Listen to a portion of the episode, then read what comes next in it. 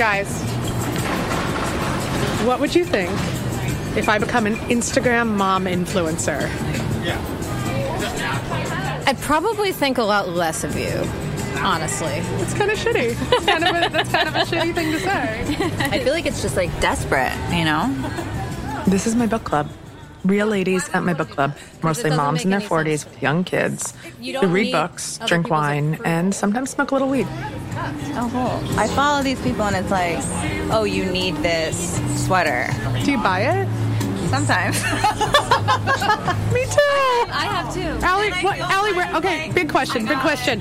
Where did you find that tie-dye sweatshirt? From Instagram. Wait, so how did this become a job though? I have no idea. Can you tell me how this is a thing? Like, how do you get paid? How okay. are you doing here, ladies? The first thing people ask me when I tell them I'm doing a podcast about Instagram mom influencers is when did this become a job? The second thing they ask is how do you make money? And then obviously, how much? The social media influencer industry is only about 10 years old. If Instagram was a person, it would only be in fifth grade. But the idea of influencing is way older. The idea of influencing is a stuffy old man who smokes a pipe and probably smells funny. I'm going to take you back to the start of women influencing women through media. Consider this episode a history of influencing. How'd we get here? How'd this become a job? What kinds of mothers have been allowed to influence us over the past hundred years? I'm Jo Piazza, and you're Under the Influence.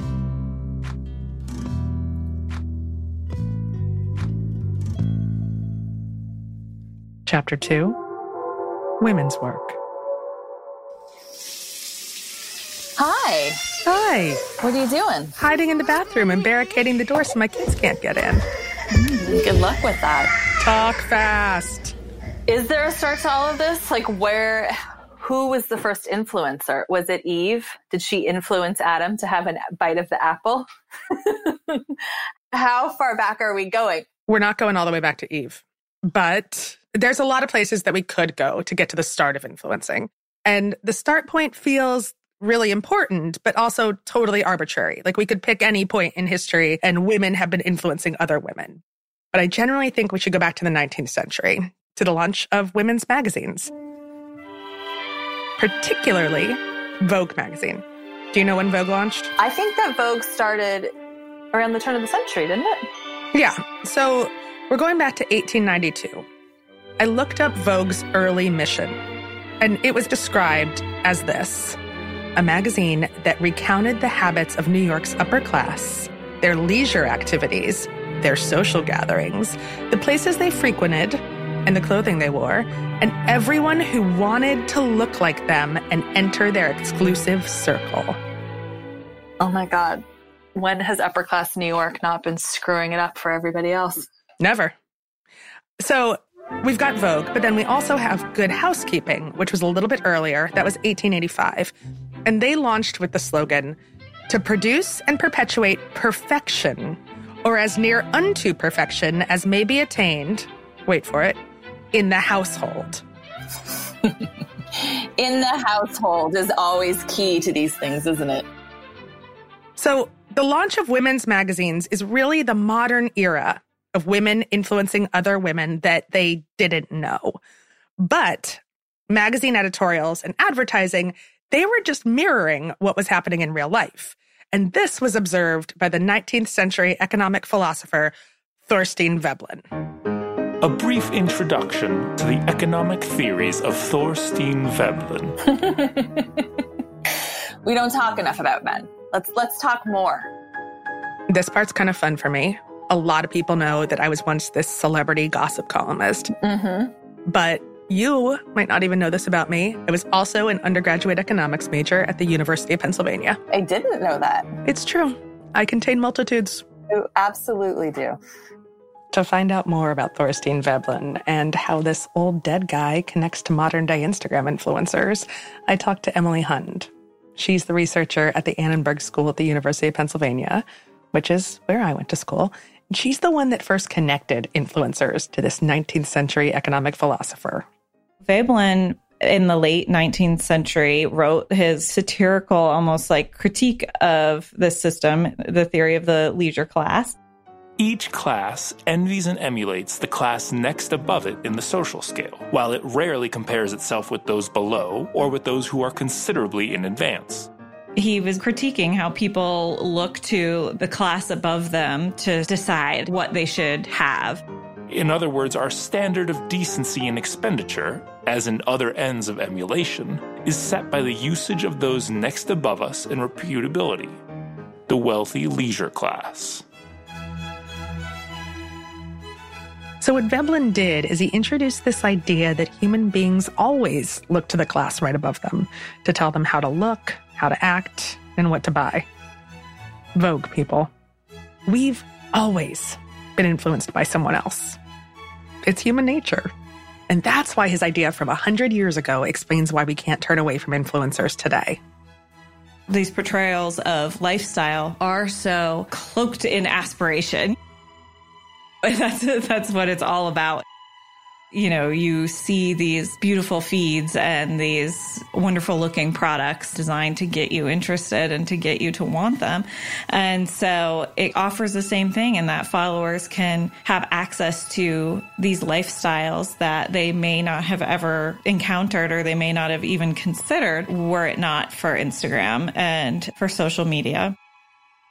Look, you're probably never going to know what a certain influencer makes or what tax bracket they're in but the things that they post, the expensive puffy coats, the suede boots, the $1,000 baby strollers, that all makes them seem pretty rich.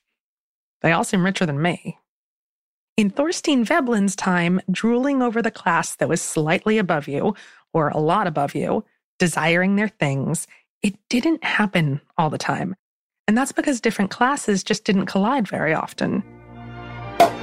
rich people lived in rich people neighborhoods, poor people lived in poor people neighborhoods. A lower class person never really went into a rich person's home unless they were working there. The invention of magazines and television changed all that. Suddenly you could see into other people's homes, and there was a lot of power in that. The reason I think Thorstein Veblen's theories are so interesting right now is that we can essentially peek inside other people's homes all the time from this little machine that's always attached to the palm of our hands. It's constant, it's never ending. So, this danger, I think, is this colonization of our free or our private time. You're almost never not being sold to, or at least feeling the pressure to shop. It's this ideology that we need to be constantly buying things in order to be happy or fulfilled. Today, the never ending scroll of influencer content finds us everywhere. I scroll through Instagram first thing in the morning while I'm sitting in the bathroom. We give these influencers time that we didn't even know we were giving them. But let's back up just a little bit. So, first, women just collided with other women in real life, on the street, in the park. But soon there were magazines, and those let women look at pictures of other women all the time in the privacy of their own homes. And then, of course, came television. Suddenly, picture perfect ideals of motherhood June Cleaver, Donna Reed, all of their crisp aprons and perfect hair those showed American mothers what they should be aspiring to. This also gave brands an opportunity to sell things. So I switched to Formula 409 spray cleaner because 409 cleans. Washing machines, cleaning products, dishwashers, all of the stuff that an aspirational mother should be using. So hello, everybody, halo, halo, shampoo, halo. But we didn't really see pregnant women on television or in any media until 1953. That's when Lucille Ball got pregnant in real life. Ricky, this is it. This is, this is it. And Lucy and her husband Desi Arnaz, those media geniuses, they decided to write it into their show. The scripts never actually mentioned the word pregnant because, ugh, pregnancy. Carrot Top Lucy Ricardo is infanticipating. Oh, isn't that This might have been the first major must watch TV moment. See, Desi and Lucy scheduled real life Lucy's C section for the same day that television Lucy was set to give birth. Almost 75% of the American television watching population tuned into that episode. That's 44 million people. More people were talking about Lucy giving birth than were talking about the inauguration of President Dwight D. Eisenhower. Citizens, the world and we have passed the midway point. The podcast Planet Money actually has an amazing entire episode about this part of Lucy's life. So listen to that if you're curious for more. But for our purposes, this is where things begin. This is where Lucy influenced influence. Lucy and Desi began working with brands to sell you all of the baby things that you saw on the show. The very first issue of TV Guide featured a cover photo of newborn Desi Arnaz Jr. The caption was, Lucy's $50 million baby. Maybe that's the start of mothers influencing other mothers to buy things. To be fair, we saw a wide array of mothers on TV in the 70s and 80s. We saw single moms, we saw messy moms, and sometimes there were no moms at all. That's when motherhood started to evolve, and not for the better. When my mom and her friends were parenting us, we're Gen X and the early millennials. They all sat around smoking while we recklessly ran around the neighborhood, maybe coming home at dinner time.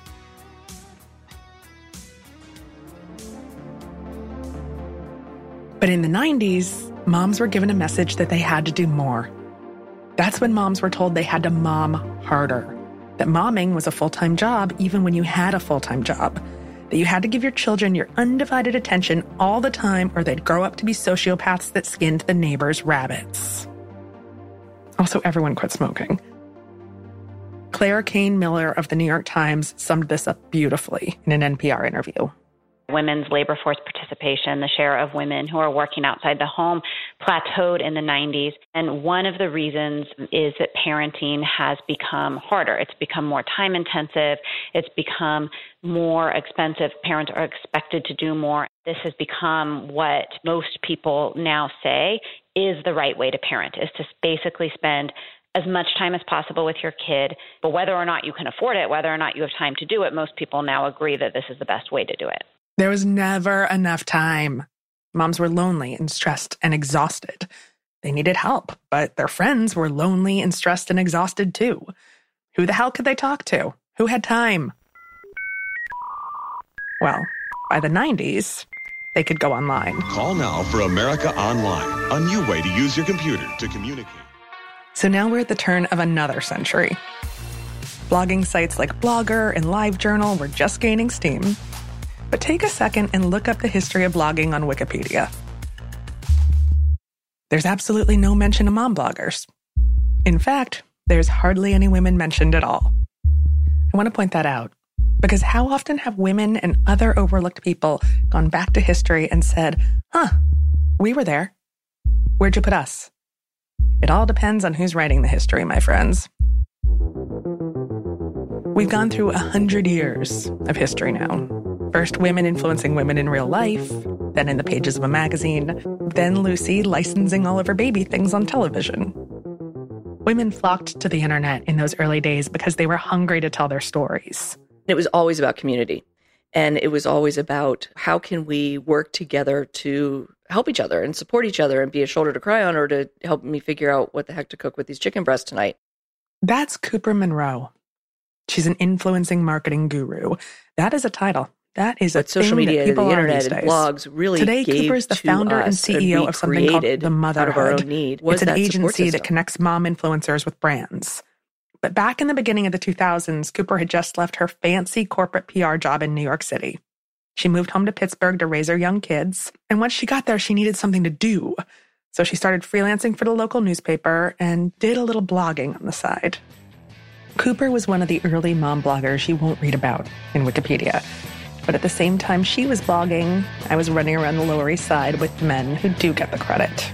In the early 2000s, I spent most of my time in bars listening to those guys talk all about blogging and Gawker and MySpace and Foursquare and how they were changing the face of politics, all while watching them do bad karaoke and a lot of drugs.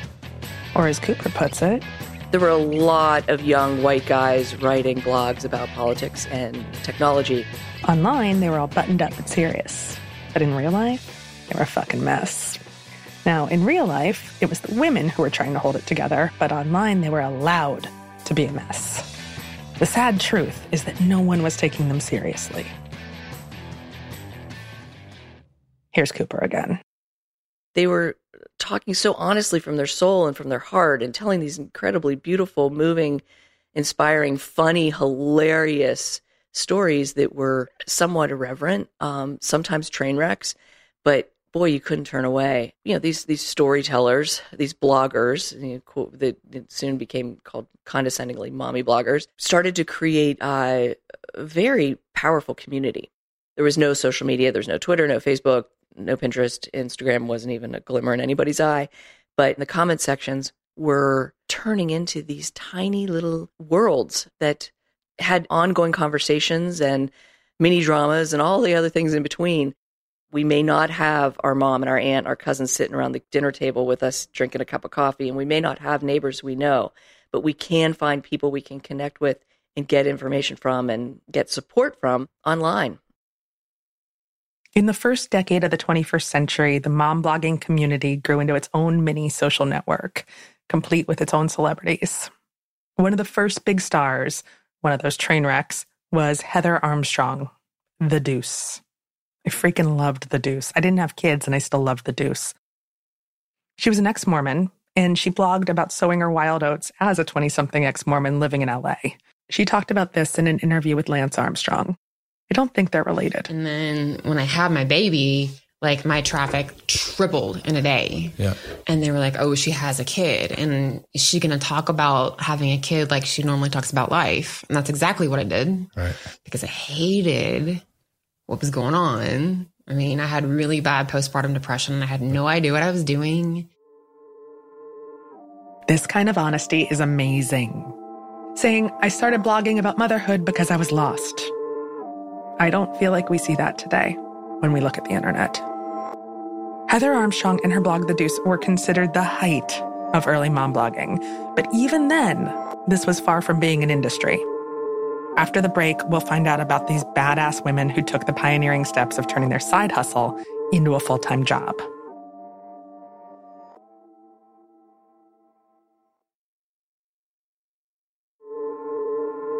So now we've gone from picture perfect moms in magazines to larger than life mothers on TV. And then the internet allowed moms to commiserate about what a mess their real lives were, how hard it all was. One of the women doing that was Natalie Lovin. How happy are you that you're not a mom influencer in the time of coronavirus? Oh my gosh. You know, I was thinking about this just yesterday. The, the, I would have to be like live streaming things and coming up with like work out with me or I mean, like the, the possibilities for content right now are endless and that would be exhausting. This is the time to be a private citizen. That's Natalie. I talked to her back in March of 2020 in the early days of the pandemic, back when we all thought we'd just be hoarding toilet paper for two weeks. For a lot of Natalie's adulthood, she wasn't a private citizen.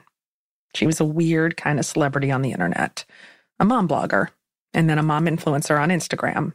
You might know her by two different names Nat the Fat Rat, which was her original blog, or Hey Natalie Jean, which was her Instagram account. She started writing on the internet in the early 2000s, just like Cooper Monroe, and she did it for the same reason. She was lonely and she craved community. So it was 2003 and George Bush was president. Undermine Saddam Hussein's ability to wage war. I had just uh, gotten married and was working in uh, actually Lake Oswego, Oregon, with my husband at the time, Brandon. And it was one of those uh, office jobs where you're really bored a lot. And so I had discovered blogging. Blogging cut through Natalie's loneliness and depression. Think of blogging like Zoloft before everyone, including me, was taking Zoloft. She was trying to get pregnant and it wasn't working, but she didn't have anyone to talk about it with.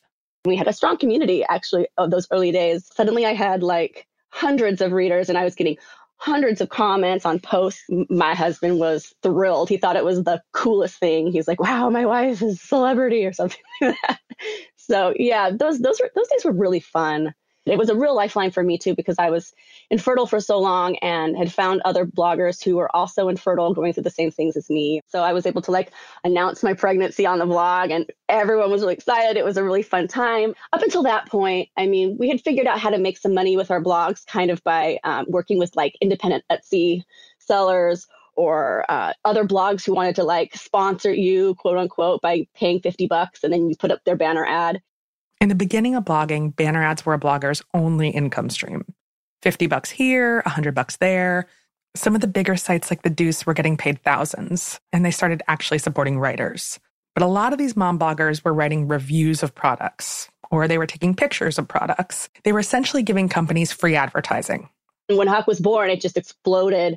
I was getting all, all this attention from stroller companies and and you know skip hop and here try this here try that. Do you need a breast pump? Do you need a this? People sending me things. A lot of companies thought they could just throw free product at women because mom blogging was women's work. It was obviously something that women wanted to do out of the goodness of their own hearts because women are good people. We just like to do things for other people. Now if men were running those blogs no one ever would have thought they'd work for free shit. It really preys on women in a lot of the same ways that I think MLMs do, multi-level marketing schemes, because you're you're approaching women who are primarily stay-at-home moms. So you can say in a casual way, I know you don't take this seriously. So how about if you just, you know, take this 12th set of pots and pans and do this? And and all of us were willing to be like, oh, yeah, okay, that's kind of fun. Why not? But these gifts were not paying Natalie's bills. And after a while, something clicked one of the bloggers that I read, Gabby Blair, who does Design Mom, she's an amazing, amazing force of a woman. And she started writing occasionally about how, hey, we should be asking for money. We did have this sense that we were kind of creating an environment for everyone else. I love Gabby Blair.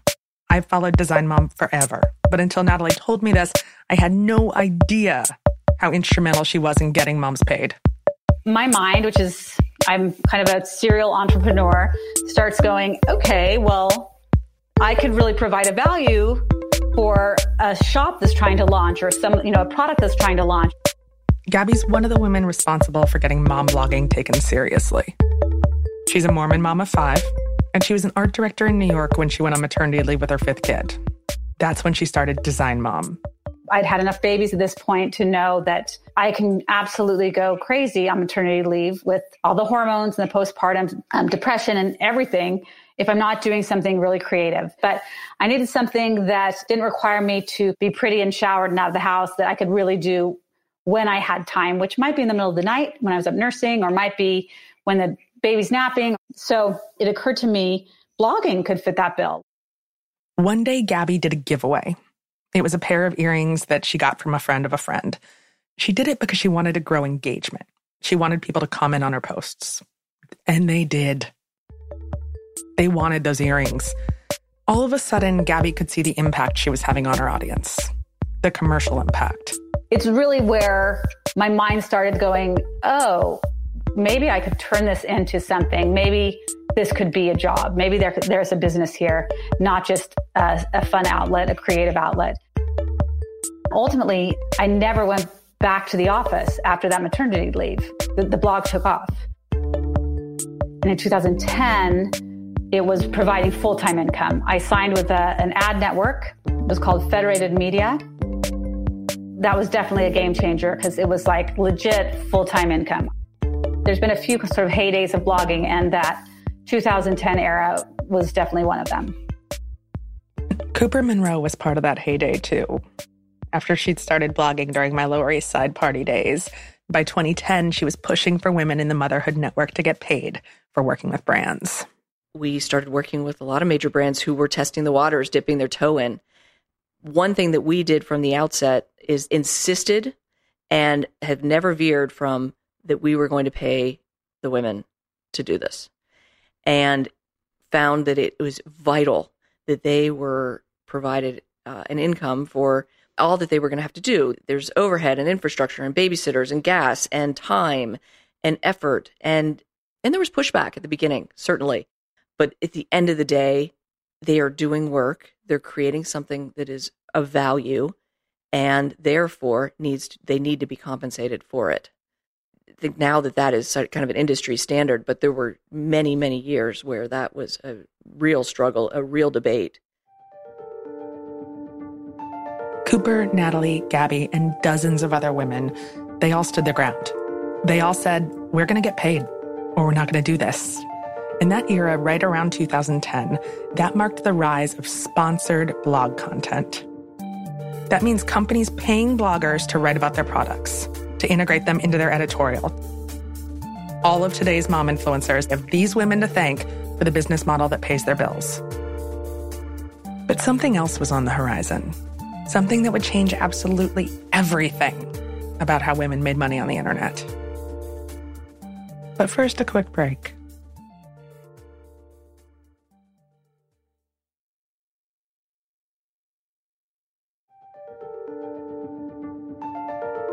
Ten years ago, Instagram slammed into our world like a tsunami of jelly beans. It is no understatement to say that it completely changed the way a lot of us live.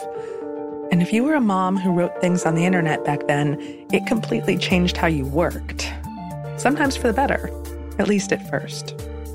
When Huck was about a month and a half, I think, Instagram happened. That's Natalie again. And just like she was with blogging, Natalie was quick to see the potential in Instagram. A friend once looked online, you can see what download you were for Instagram, and I was under the 1 million mark. And he's an app developer, and he thought that was very impressive. so I was, was right there in the beginning. Goodness. Jo. Can you believe that Instagram has been around for 10 years now? It's been a decade, a decade since Instagram first completely changed all of our lives. It's wild because, on the one hand, you think it's been around forever. And on the other hand, the record of our lives only starts somewhat recently. And if you were a grown up when it arrived, it, it was such a, a novel thing. Sometimes when I scroll all the way back on my Instagram and I remember how revolutionary filters were, and they were so much fun, especially if you grew up in the heyday of women's magazines. You know, you you could like change the lighting and you could smooth out your skin and you could accentuate your features. And it was like, oh, I just didn't know my right angles. Like a 40s movie star like Ingrid Bergman was only photographed from one side of her face. Like it all suddenly made sense. And you were like, it felt like so much fun and so much control and so much like, oh, now I can edit myself and the world I live in. It was really joyful. And suddenly our lives kind of did look like a magazine photo shoot. We put on the Nashville filter. I was a Valencia person. I was a Sierra person. Oh, yeah. It says a lot about you. It does. It's like a horoscope. I talked to Sarah Frier, and she's this Instagram historian. She wrote like this definitive history of Instagram, actually called No Filter. And she said something that really stuck with me that this has been a decade of completely reshaping what we value in our society. 10 years of reshaping who we aspire to be, how people judge their relevance in society. This has been an app that has so shifted our sense of self and our measures of success in our modern world. What filters have done is they've trained us to accept that it's possible on Instagram to portray your life as more beautiful or perfect than it actually is everything we put there has a, a strategic nature to it. It is something that is polished or beautified beyond what our regular lives are. And so, is it still art or is it an ad? Instagram was never set up to be an advertising platform. The adorable little man founders of Instagram wanted to create a platform for photography, for art, a way to let normal people take professional looking photos that looked way better than real life. But in the beginning, there was no way to link these pictures to sell anything. The founders actually thought ads were pretty gross. The Instagram founders initially were a little bit horrified by this. Having billboards across this beautiful art space that was Instagram would just make it completely unusable, they feared. But like most people in Silicon Valley, they eventually began to think about the bottom line.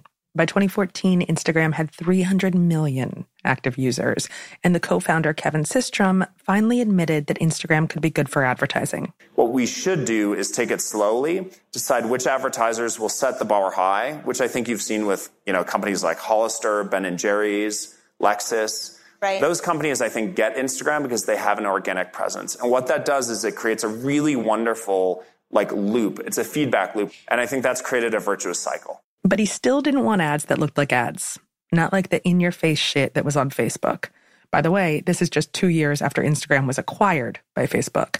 Systrom talked about ads on Instagram in a CNBC interview with Julia Boorstin.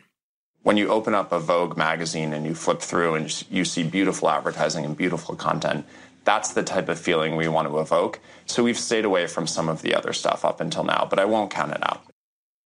It all goes back to Vogue, doesn't it? This is when perfection started to creep back into the influencing world. When internet moms stopped showing their messy lives and started displaying beautiful magazine style lives, just like at the end of the 19th century. History repeats itself. So, really, he was fine with the fakery, the manipulation that people were doing with branded content, as long as they weren't explicitly saying, buy this thing for 50 bucks, because who wants to be sold so directly to? And so that's how it really evolved. It was this like very subtle, almost unclear whether it was an ad or not. And in that way, it was more effective. And so I think that that vibe really shaped the influencer industry to where people would tout products alongside their audiences, but they wouldn't necessarily say, this is an ad. they would say, I shot this with my Samsung camera. They wouldn't tell you that Samsung paid them to do that. That was something that influencers didn't think was unethical because they would say, oh, I would never work with brands that I didn't personally like. But everyone has a price, and everyone needs to pay the bills. This kind of advertising had to be more compelling than your regular TV ad. Harder to look away from because there was so much else to look away to. They were much closer to the glossy Vogue ads. And the genius thing that Instagram influencers did was craft advertisements that didn't look at all like advertisements. They just looked like life an airbrushed and beautiful sort of life. And this new world of sponsored content was great for Natalie Lovin. Natalie's family needed money. Her side hustle could no longer just be an adorable hobby because they lived in New York and her husband had 200 grand in student loan debt. The good news is that Natalie was ready made for Instagram. She was cute. Her kid was cute. Her husband was cute. Her house was cute. Instagram was a platform that loved cute. Suddenly, I was learning that everything I saw was content. That changed the way I did everything because now I wasn't picking bedding because it was what I liked. I was picking bedding because it was what I liked. And also, does anyone else have anything like this? Um, how is this going to photograph? Do I have a link? Can I link to this and get an affiliate off of it? I was walking around New York City all the time, so I was in great shape. Clothes were like sent to me all the time, so I was always playing dress up with things, and it was like, wow, I can I can afford to have someone come clean my house once a week, so I don't have to do it. Side note: Ask accountant if I can write off house cleaner when I become a mom influencer. A big sea change was when um, talent agencies decided to pick up bloggers. They were just expanding what they could represent in the media. I don't even know what kind of blogger you would have called me. Now they call it lifestyle bloggers. I was told I was a mommy blogger. This is when things started to take an ugly turn for Natalie. When mom influencing was no longer fun. No longer fun for Natalie, but also no longer fun for a lot of women. Instagram ruined women for a time. It kind of felt like I had just like peeled off my skin and I didn't exist anywhere because I was everywhere. Don't worry, you're going to hear that whole story from Natalie in a later episode. But right now, I want to talk about the agents. This switch about seven years ago when Hollywood agents started picking up a new breed of client. There were more celebrity magazines than ever. I know, I made them. There were more celebrity websites than ever. So to fill that giant content hole, there had to be more celebrities than ever. And it was as if those of us who worked in the gossip industry just created them from scratch. Suddenly, you were reading about socialites, reality television stars, the ninth girl thrown off The Bachelorette. All of these new celebrities immediately got agents and started selling you things. And this is when we started seeing the rise of personal branding as a business. Paris Hilton, God freaking bless her, she really pioneered this. But the Kardashian clan, they perfected it. They created an empire. And now in 2013, 2014, mom bloggers and influencers were also becoming celebrities. They had a following too, and people were buying the things they recommended. Agents wanted some of that money. Here's Cooper again. The stakes were so high and the expectations were so high that got kind of a little out of control. It was funny because the you know the kind of the corporate angle was reach, reach, reach, scale, scale, scale. How do you scale this? I mean, there was endless amounts of conversation around how do you scale quote unquote the mommy bloggers. And I read that in 2017 or 2018, 475 influencer agencies opened up in the United States. I mean, some insane number like that. We signed an influencer exclusively as their agent, kind of on a whim, and we kicked butt uh, with that first influencer. And that first influencer, within the first three months, brought in close to 20 influencers. That's Joe Gagliese. He's the founder of something called Viral Nation. They're another influencer agency that came on the scene about seven years ago. We were kind of off to the races, really at a great time when there was only a couple companies representing influencers. From there, it just kind of grew exponentially over the first year. And we were representing hundreds of influencers and working through all these deals for them. And just like Brad Pitt would have an agent, we were doing the same thing. Brands were hungry for moms, they couldn't get enough of them you know, these mom influencers and lifestyle influencers really represented a key component for what brands were looking for. Um, mom influencers, as you know, in just general marketing, are a much more lucrative category than millennials, right? Um, they have a lot more buying power. They can represent, you know, larger brands. They're usually very PG rated in their content. Good brands really love authentic moms. Um, moms are generally, you know, in the marketing world seen as the anchor of the household, decision makers um, you know they they play a lot of roles not in only in the child's life but in their family life and in their purchase decisions and in lifestyle and fashion and beauty. To put that in perspective moms make about 85% of household purchases in the US they have a yearly buying power of approximately 2.4 trillion dollars. That is some power bitches you know, anytime a brand can get new exposure to the mom space in a way that's unique and organic, they're going to take it, which is why I think the influencer mom space uh, really evolved uh, pretty quickly. Suddenly, there were even business conferences where moms and brands could collide in person and cut deals. Mom 2.0 is the best conference for women in social media. This is where the professional storytellers are. This is where I get to hear not just what their stories are, but what their relationship is to their stories, how they're making a business out of their stories. Gabby Blair of Design Mom, she was instrumental in helping launch Mom 2.0 and her own conference, Alt Summit. And from the very start, again, she put her foot down. She told brands that if they wanted to come to the conference, they had better be ready to pay these mothers. We were really careful about the sponsors we would bring. Part of the vetting process was Are you ready to work with these women? Are you ready to pay them?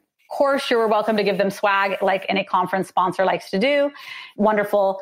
But are you ready to hire them? And women would leave Alt Summit with contracts with contacts that they would then, you know, get sponsorships that would last, you know, it might be their income for the year. Like it was serious business going down. There are serious contracts being made. There are development deals happening. People are going to get TV shows from this. People are going to get contracts with Home Depot or Lowe's that are going to last years, you know, a, a decade for some people at this point. So Alt Summit was huge. And, and I can say the same kind of parallel was happening at Mom 2.0. For somebody who's interested in coming to Mom 2.0, I would say it's the best investment you can make in yourself.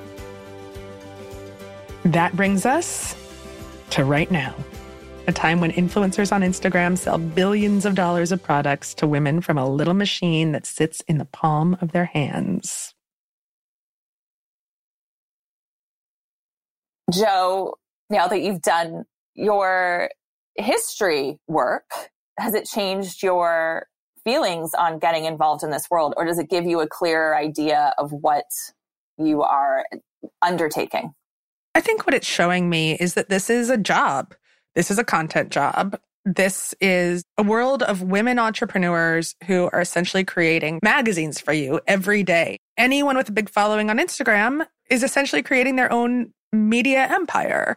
You have launched magazines before and you've launched magazines about celebrities. Like you have a very comprehensive understanding of what packaging, branding, storytelling, marketing involves. So does understanding Instagram in this way make you more interested in getting into this world or less? More, because the money that's being made off Instagram is money that used to be made in magazines. It's money that I used to make. And I've applied for jobs in magazines now and I have not gotten them.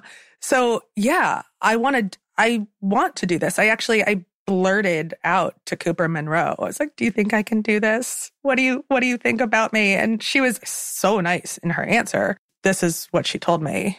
Well, I mean, uh, Jo, what I've seen and, and heard from you is that you care deeply about women and uh, about telling the stories of women and about empowering women and lifting them up. And that feels like it's a place of real passion and importance for you. You telling these stories using a, a platform where you've got people showing up every day um, is very powerful because you come from a place where you have to tell it. It's it's what drives you. That's why you're on the planet. It it I don't know. That's I I know it's kind of a Pollyannish thing to say, but for somebody to feel fulfilled in doing this, sharing what you know and care about with people is is where you're going to find that. And then the monetizing can follow. but that can't be what's leading you there. I've got stories to tell. I know how to build a magazine. I know how to build a brand. I'm less comfortable with putting my face out there all the time. I like writing stories about other people. And I think the biggest hurdle is going to be writing about myself. There's also this other really interesting thing. When Cooper said, You have a story to tell, you have a story to share, Edgar Allan Poe once said something, and I'm going to bastardize this quote that people wanted to read short stories because they they just didn't have the attention span to read a novel anymore. And I'm going to take that even further and say we don't have the attention span to read a short story or a news article, but we can read an Instagram caption. This is where we're at in terms of content. And so because I've got these stories to tell, there's no reason I shouldn't get paid for it or I shouldn't try to get paid for it. But I ge- but I genuinely have no idea what the fuck I'm doing. Well, Jo, holder of multiple master's degrees. if only, is there like a school somewhere that can teach you? I feel like that's the next logical step for you is to go to school for this. Funny you mention that, Glynnis. I'm actually sort of joking, but is there? There's a place that you can go to learn to be an influencer. And every influencer I've talked to has called it the Harvard of social media influencing. Are you kidding right now? I'm not kidding you. And next week, I'm going to go to the Harvard of social media influencing because I love school. I cannot wait to see Jo at influencing Ivy League. the influencing Ivy League. What? Like it's hard?